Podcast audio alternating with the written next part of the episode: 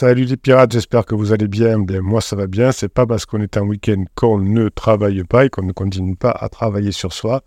Si vous êtes en euh, crise de couple, si votre couple euh, va, va, va mieux qu'en 2023, mais qu'il y a encore du boulot, eh bien, vous êtes au bon endroit. Hein, la, la, team, la famille des pirates que vous retrouvez en, en, en commentaire des vidéos, mais aussi en, en sur le groupe Facebook vous aide à mettre en place ce que vous apprenez dans le catalogue des formations qui est en descriptif de cette vidéo, le catalogue des 155 formations qui vous permettent de comprendre comment fonctionne le couple, comment fonctionne le cerveau, comment vous pouvez vous améliorer, comment vous pouvez euh, montrer à votre conjoint que vous avez changé et repasser des bons mois ensemble.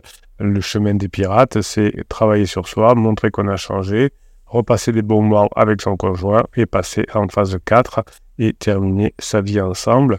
La phase 3 que vous, de votre couple que vous êtes en train de traverser, qui est la phase d'exploration, sera bientôt un mauvais souvenir. Alors peut-être que votre conjoint est en crise existentielle, hein. ça arrive très souvent. Euh, la sortie de la phase de sécurisation entraîne euh, une crise existentielle, la crise existentielle entraîne la fin de la phase de sécurisation et le passage à la phase d'exploration. Est-ce que l'herbe n'est pas plus verte ailleurs? Et vous adorez que je vous parle de cette crise existentielle vue de l'intérieur parce que souvent, quand vous êtes un bébé pirate, et même quand vous êtes un pirate confirmé, que vous êtes presque en train de retrouver votre conjoint ou que vous avez retrouvé votre conjoint, la crise existentielle euh, est toujours euh, un mystère pour vous et toujours quelque chose qui vous fait mal. Et comment peut-on vivre une crise existentielle et faire mal à son conjoint? Alors évidemment, pour ceux qui ont déjà vécu une crise existentielle, euh, c'est plus facile parce qu'on sait ce qu'on a vécu, on sait comment on était mal et on sait les bêtises qu'on a fait.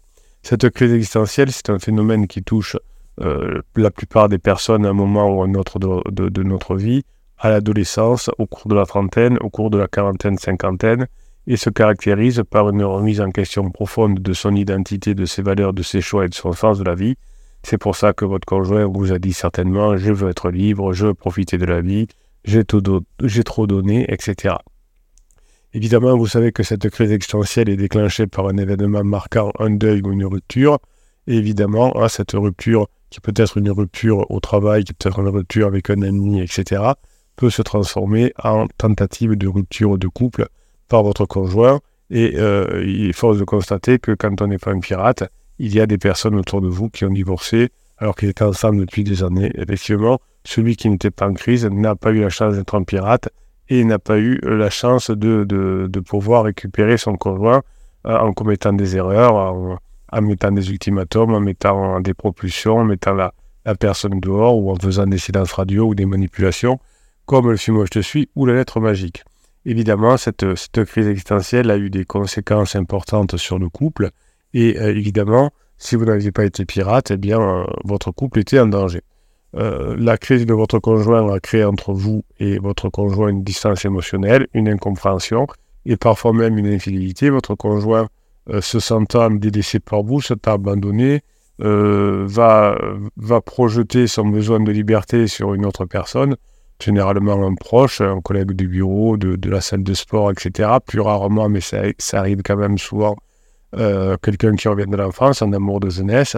Euh, par exemple, l'amour de jeunesse représentant la liberté, on va projeter sur lui, sur elle, euh, cette, notion de, besoin de liberté. Quand votre conjoint prend un pansement au bureau ou à la salle de sport, etc., il prend quelqu'un généralement à l'opposé de vous, sur lequel il projette euh, plein de qualités. Évidemment, la relation pansement se termine la plupart du temps très mal. Euh, quand je dis la plupart du temps, c'est euh, que si vous faites ce qu'il faut, euh, ben, la relation pansement crise se termine. Évidemment, si vous mettez votre conjoint dehors qu'il n'y a pas d'autre solution, eh bien, il va, il va faire durer cette, cette relation pansement pendant, pendant quelques temps, le temps de, de se retourner. Et s'il n'y a pas d'autre solution, la relation pansement peut être malheureuse mais durable il y a quelques années, la religion et, euh, et la société, euh, pendant des millénaires, euh, ça s'est passé comme ça, il y a quelques années encore, protéger le couple, hein, on ne pouvait pas divorcer aussi facilement, donc on passait sa crise existentielle et on était effectivement ensuite très content de ne pas s'être séparés grâce à la protection de la société ou de la religion. Aujourd'hui la religion et la société ne font plus le même travail, eh bien c'est la connaissance qui va faire que vous allez passer cette, cette étape. Euh, il est important effectivement d'avoir euh, de, comprendre cette, cette modification de fonctionnement de votre conjoint. Et il y a la, la première chose à comprendre, c'est qu'il y a une modification neuronale qui est liée à la crise existentielle. Euh, on a l'impression que son conjoint n'est plus la même personne, on a l'impression que son conjoint radicalement change de personnalité, qu'il ne nous parle plus, qu'il ne veut plus rien faire avec nous, euh, qu'il ne répond plus au téléphone, qu'il n'a pas les mêmes goûts, les mêmes valeurs. Hein. Vous me dites souvent euh, en coaching, eh bien, je reconnais plus mon conjoint. Avant, mon conjoint se moquait des personnes qui avaient des voitures de sport et qui, étaient avec une jeunette. Et bien, mon mari fait exactement ça. Euh, ma femme qui se moquait des personnes qui faisaient de la chirurgie esthétique ou des tatouages, eh bien maintenant ce tatou fait de la chirurgie esthétique. Donc vous voyez que vous êtes dans, des situations tout à fait traditionnelles. Évidemment, euh, le, nouveau comportement de votre conjoint n'est pas le fruit de hasard, ce n'est pas le signe d'une folie passagère, c'est juste le résultat de modifications neuronales temporaires qui ont lieu dans le cerveau de votre conjoint. Sous l'influence de facteurs biologiques, psychologiques et environnementaux, votre conjoint évolue et ces modifications euh, euh, sont principalement ciblées dans le réseau de structures sous-corticales que, euh, que l'on appelle en neurosciences le réseau du comportement social. Évidemment, ce, ce changement de comportement social, donc avec vous, hein, puisque le couple c'est du social, mais aussi avec les amis, avec les enfants. Hein, on se prend la tête avec les enfants. Et plus tard au travail. Pourquoi un dernier au travail? Parce que le travail est souvent protégé par des process, par des procédures. On est moins impliqué, euh, euh, implanté, impliqué dans l'émotionnel. Et donc, euh, comme il faut du temps pour, pour, pour se séparer d'un boulot, etc., ça prend plus de temps avant, avant que les problèmes arrivent au boulot. Mais les premiers problèmes, c'est dans le couple c'est vous qui êtes la première cible de, de l'éloignement. Donc votre, votre conjoint a un changement au niveau de l'amygdale, qui est une structure impliquée dans le traitement des émotions et de la régulation des, des, réactions émotionnelles. Pendant la crise de couple, l'hypothalamus qui régule les autres fonctions hormonales et le comportement social évolue aussi. Évidemment, le septum latéral, qui est impliqué dans le processus, dans le processus de récompense et de motivation, est suractivé. Donc, vous avez votre conjoint au départ à son processus de récompense et de motivation fléché vers, vers son pansement, qui peut être une relation adultère, le sport, le travail ou des collègues de travail plus jeunes. Et plus tard, évidemment, euh, si vous savez faire, le septum latéral de votre conjoint sera refléché à nouveau vers vous. Donc, ces régions sous-corticales sont, collectivement impliquées dans des comportements sociaux, comme l'agression ou la séduction, dont votre conjoint va retourner le côté agressif vers vous et le côté séducteur vers, euh, le, vers le pansement. Euh, le côté agressif, ça peut être des mots qui sont agressifs vers vous, ou ça peut être effectivement une fuite, hein, qui est une forme d'agression. Je ne te réponds plus, euh, je ne m'intéresse plus à toi, je rentre à la maison je m'enferme dans sa chambre. C'est une forme d'agression. Donc au départ, comme vous ne saviez pas bien gérer, vous avez commis des interdits, des erreurs, les silences radio, les, lettres magiques, les ultimatums, etc. Et donc votre conjoint euh, a, a, fléché l'agression vers vous et la séduction euh, vers d'autres personnes. Ça vous, d'ailleurs, ça vous rend dingue parce que vous voyez que votre conjoint séduit son pansement ou ses pansements en étant bisou bisou, euh, t'es l'homme de ma, t'es l'homme, la femme de ma vie, etc. Et vous vous faites agresser. Donc les hormones sexuelles comme la testostérone modifient l'action et l'organisation de ces structures sous-corticales du, du, réseau du comportement social en augmentant la densité des épines dendriques dans les neurones. Cela accroît chez votre conjoint la capacité à communiquer et à traiter rapidement les informations à caractère social vers le pansement. C'est pour ça que ça va très vite avec pansement. Alors c'est un feu de paille, ça finit par s'écrouler rapidement.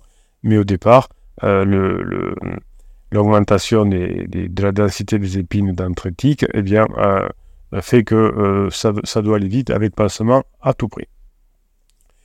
Ce sont principalement donc ces circuits sous-corticaux euh, du comportement social, centrés sur l'amygdale, l'hypothalamus et le septum latéral, qui font l'objet d'une réorganisation neuronale sous l'influence hormonale pendant le début de la crise existentielle. Alors évidemment, ces effets vont, vont être imminents, c'est vous, vous allez devenir le diable entre guillemets, et on va avoir un décalage entre les systèmes cérébraux qui sont impliqués entre vous et votre conjoint.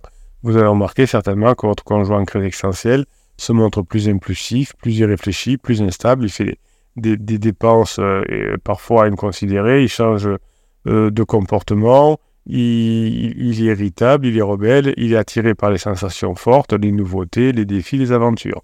Oui, je sais, vous vous, reconnaissez dans, dans, cette histoire, mais cette histoire est tout à fait traditionnelle de crise. Hein. donc votre conjoint, impulsif, irréfléchi, instable, rebelle, attiré par les sensations fortes, les nouveautés, les défis, les aventures, et vous, vous essayez de retenir votre conjoint souvent en début de, de crise vers la phase de sécurisation. Eh bien, c'est exactement l'inverse qu'il faut. Votre conjoint a de toute façon besoin de ces nouveautés et des défis. Si vous lui faites un silence radio ou euh, quand il se rapproche, vous vous éloignez, eh bien, euh, votre, votre, votre couple est mal barré. Vous avez l'impression que votre conjoint a régressé à l'adolescence qu'il ne pense plus aux, conséquences de ses actes, qu'il ne respecte plus les règles, les normes et les valeurs. Vous vous inquiétez d'ailleurs pour son bien-être, euh, pour sa sécurité et pour votre avenir commun y compris pour vos enfants qui ne comprennent pas pourquoi leur papa ou leur maman a complètement euh, changé. Eh bien, sachez que ces comportements sont le reflet d'un décalage important entre deux systèmes cérébraux pendant la crise existentielle, le réseau sous-cortical impliqué dans les comportements sociaux primaires, hein, le réseau du comportement social centré sur l'amygdale et l'hypothalamus.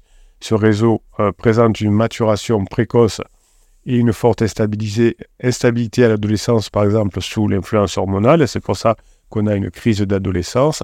Et donc, il y a un décalage avec la deuxième partie du système cérébral, qui est le, cortex préfrontal, qui lui est responsable du contrôle cognitif, de l'inhibition des comportements et de la résistance aux tentations. On n'arrive plus à résister aux tentations quand on est en crise existentielle. Évidemment, la maturation de votre, conjoint euh, va se faire plus lentement que le réseau euh, sous-cortical. En tout cas, ça ne va pas se faire de façon cohérente. Et donc, quand il y a un décalage entre le préfrontal et le réseau sous-cortical impliqué dans les raisonnements sociaux primaires, eh bien, on a euh, des choses qui se font. Votre conjoint fait des choses bizarres. vous me dites souvent que mon conjoint fait n'importe quoi. Donc, vous avez, pendant une crise existentielle, un décalage euh, une sensibilité accrue aux récompenses immédiates, d'où le pansement. Euh, je sors avec mes collègues de bureau plus jeunes, j'ai une relation adultère, je vais au sport, etc.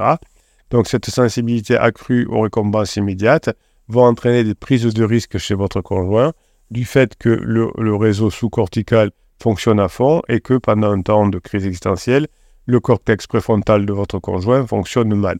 Donc votre conjoint a des difficultés de contrôle de lui-même et de stabilisation de l'attention euh, qui, euh, l'attention devient, devient instable. Donc finalement, le décalage se produit pendant la crise existentielle, euh, mais pendant un certain temps, évidemment, quand le décalage entre les deux réseaux se résout, quand les, deux réseaux refonctionnent en même temps, eh bien, la crise se termine. Et évidemment, si vous n'avez pas à ce moment-là, si vous n'avez pas divorcé, si vous n'avez pas vendu la maison, si vous n'avez pas mis votre conjoint dehors, eh bien, vous revenez ensemble, votre conjoint voit que vous avez changé, votre conjoint se rapproche de vous. Donc, on se demande souvent qu'est-ce qui pousse notre, notre conjoint à traverser cette crise existentielle, à, remettre en cause tout ce qui a construit, euh, le, et que, que l'on cherche un sens à sa vie, certes, mais qu'on veuille tout, euh, tout, tout, faire exploser dans son couple, eh bien, au départ, tant qu'on n'a pas euh, connu comment fonctionne le, le, cerveau humain, eh bien, on, ne comprend pas et on agit euh, de façon, euh, de façon, comment dirais-je, de façon décalée, car on ne comprend pas quels sont les besoins de son conjoint en crise. Bien entendu, ces besoins ont énormément varié par rapport à la phase de sécurisation. Votre conjoint était un peu plein-plan et tout d'un coup veut tout bouger. Alors, pendant la crise essentielle, votre conjoint a besoin d'autonomie, c'est-à-dire euh, de, vouloir avoir le sentiment d'être maître de sa vie, de ses choix, de ses actions, sans subir des, pressions externes. Euh, chaque fois que vous voulez contrôler votre conjoint, votre conjoint, comme une savonnette, s'éloigne. Votre conjoint a besoin de, compétences, il a besoin de, se montrer qu'il est efficace, performant dans des domaines qui, qui lui tiennent à cœur. Donc c'est pour ça que votre conjoint va souvent avoir un pansement inférieur, entre guillemets, à lui ou à elle, qui va lui dire qu'il est performant, qu'il est performante. Donc c'est pour ça que les hommes vont choisir une petite jeunette de 15 ans de moins qui va être au début en admiration devant lui et qui va évidemment le rejeter ensuite quand euh, il s'apercevra qu'on euh, est en décalage euh, au moins temporel. Votre, conjoint a aussi besoin d'appartenance pendant sa, crise, c'est-à-dire qu'il a, besoin d'être accepté, aimé, soutenu. C'est pour ça qu'il va dans un groupe qui, le soutient. par exemple, un groupe de divorcés. Hein, souvent, les femmes vont, vont plutôt vers un groupe de femmes divorcées qui les soutiennent en disant Oh, regarde, on est beaucoup plus heureuse depuis qu'on est divorcé, etc. Évidemment, ce n'est pas la réalité, puisqu'on sait que les personnes divorcées ont une grande souffrance et se retrouvent seules ensuite la plupart du temps. Surtout quand on arrive à la, quarantaine ou à la cinquantaine. Mais euh, le fait de, qu'il y ait plus de personnes divorcées autour de, de soi quand on est divorcé euh, montre que finalement, euh, tout le monde divorce et donc on a moins de culpabilité. Donc finalement, cette, euh, ces besoins de compétences, d'appartenance et d'autonomie, il va falloir que vous les redonniez à votre, euh, à votre conjoint pour que lui se sente mieux ou elle hein, se sente mieux avec lui, votre conjoint, masculin ou féminin. Donc ces besoins qu'a votre conjoint d'autonomie, de, de compétences, euh, euh, et, d'appartenance ne sont plus euh, donnés par vous au départ, puisque vous avez peut-être subi des mauvais conseils de Zati Janine, du psy de quartier ou, ou du coach Internet, qui, qui font que, par exemple, quand vous faites un silence radio ou que vous, vous faites un ultimatum ou que vous faites une lettre magique, eh bien, l'ultimatum va, va à l'encontre du besoin d'autonomie de votre conjoint. vous faites souvent des reproches à votre conjoint, vous vous engueulez, comme on dit, et donc votre conjoint ne se sent pas compétent avec vous, et il ne semble plus appartenir à votre couple, puisque vous l'avez peut-être poussé dehors, ou il est attiré par l'appartenance à un nouveau groupe social, des, petits jeunes par exemple, ou, euh, euh, un, pansement. Évidemment, comme on a besoin d'appartenance, on va imaginer qu'on est euh, quelqu'un qui est aimé par tout le monde, qui est c'est mon âme sœur, etc. Voilà pourquoi euh, vous vous éloignez au départ euh, de votre conjoint, c'est parce que vous ne respectez pas les besoins d'autonomie, de compétence et d'appartenance. Donc votre, votre conjoint, pendant sa crise, a besoin d'avoir beaucoup de compliments. Il a besoin que vous ne le contrôliez pas et que vous ne soyez pas trop sur son dos. Et il a besoin de, savoir que vous comptez sur lui ou sur elle, évidemment, pour continuer le couple, pour passer en phase 4. Si euh, vous faites des menaces, si vous vous ne répondez plus à ses appels ou autre, évidemment, votre conjoint va, euh, va s'éloigner de vous. Pendant le début de sa crise ou pendant sa crise, votre conjoint se sent contraint par des obligations sociales, familiales, professionnelles. Il ne veut plus aller chez vos parents, il ne veut plus euh, euh, faire des choses récurrentes, il change parfois de métier. il veut avoir des aspirations profondes qui, finalement, limitent au départ son expression de soi. Quand on change de métier pendant sa crise existentielle et qu'on est mal, on va plutôt chercher des métiers souvent de, de thérapeute, de, naturopathe ou, ou, des choses comme ça, euh, qui mènent pas à grand-chose la plupart du temps, mais qui, euh, comme, on n'est pas bien, on cherche par son métier à aller mieux. Euh, rapidement, votre conjoint se sent dépassé hein, par les exigences de la vie. Il ne peut pas, il ne peut pas en même temps travailler, nourrir son pansement, sortir le soir, etc. Donc il va finir par s'épuiser.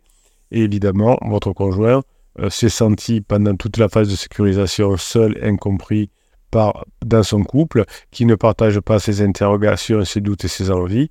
Euh, euh, vous, vous êtes bloqué encore au début en phase de sécurisation et votre conjoint veut aller autre, plus vite et sortir de cette phase d'exploration, vibrer, faire des choses nouvelles, etc. Et donc, votre conjoint se trouve frustré avec vous d'où le fait qu'il s'éloigne de vous et qu'il vous traite euh, comme un paria. Euh, donc votre conjoint, euh, face à ces frustrations dans le couple, va vouloir se rebeller contre vous, contre les normes, contre les règles, contre la société. pendant le Covid, on avait vu des gendarmes en crise existentielle qui bravaient les interdictions pour aller retrouver pansement la nuit, par exemple. Votre conjoint a besoin que vous l'aidiez et que vous ayez avec lui des défis, des projets, des aventures. Évidemment, votre conjoint se rapproche, puisque vous vous lui donnez pas, vous êtes pénible au départ de son point de vue, vous êtes trop contrôlant par exemple, eh bien, il va se rapprocher de nouvelles personnes, de nouveaux groupes, de nouvelles idéologies, hein, le, féminisme par exemple, qui lui donnent euh, de l'attention, de l'affection et de la reconnaissance. Comme vous, vous n'avez pas suffisamment donné attention, affection et reconnaissance pendant la phase de sécurisation et au début de la phase d'alarme quand vous vous prenez la tête, eh bien, votre conjoint va avoir des comportements infidèles manipulateurs sectaires qui euh, visent à combler son manque d'amour et de soutien. Voilà, donc dans la formation, par exemple, phase d'alarme, c'est-à-dire la formation qui s'appelle Comment être un rock, eh bien, euh, vous, euh, vous allez pouvoir bloquer le fonctionnement, entre guillemets, de votre conjoint, non pas dans sa liberté, dans sa façon de faire, mais qui n'abîme pas trop le couple, vente de la maison, divorce, etc. Dans la formation de cette semaine, vous, vous apprenez à avoir un changement durable, et ce changement durable va vous permettre d'apprendre comment satisfaire les besoins psychologiques fondamentaux de votre conjoint tout en euh, satisfaisant les vôtres. Évidemment, hein, au lieu de juger, de critiquer, vous allez montrer que vous avez changé à votre conjoint, que vous changez de façon durable et votre conjoint va voir votre changement et que maintenant, il va se sentir avec vous compris, accepté et accompagné. Voilà, c'est tout le, but des pirates. Vous, vous êtes accompagné par le capitaine, évidemment, par les formations, mais aussi par les pirates qui vous aident à vous rapprocher de votre conjoint et à mettre en application les formations. Vous voyez que euh, tout ça est très scientifique et quand on sait le gérer, la crise existentielle n'est pas la fin de la crise du couple, mais le passage en phase 4 du couple, la phase de la grande intimité, qui est bien meilleure que ce que l'on avait avant. Voilà, vous avez les, les, les, explications scientifiques de la crise euh, de couple, de la crise existentielle. Vous, vous, vous entre, grâce à cette vidéo, vous voyez le, travail que vous avez à faire sur vous de compréhension et euh, vous, avez, vous allez apprendre les outils pour passer cette crise. Évidemment, le changement sera durable à mieux pour vous et ça, c'est bon. Je vous souhaite la journée que vous méritez, mes pirates adorés. Mettez bien en application ce que vous apprenez dans les formations. Le catalogue des formations est en descriptif de cette vidéo. Posez vos questions aux autres pirates en commentaire de ces vidéos. Et on se retrouve évidemment ce soir pour que je réponde à vos questions on ne vous lâche pas, on vous aide à mettre en place les formations. Vous voyez que les crises existentielles sont maîtrisables à condition d'avoir de la connaissance.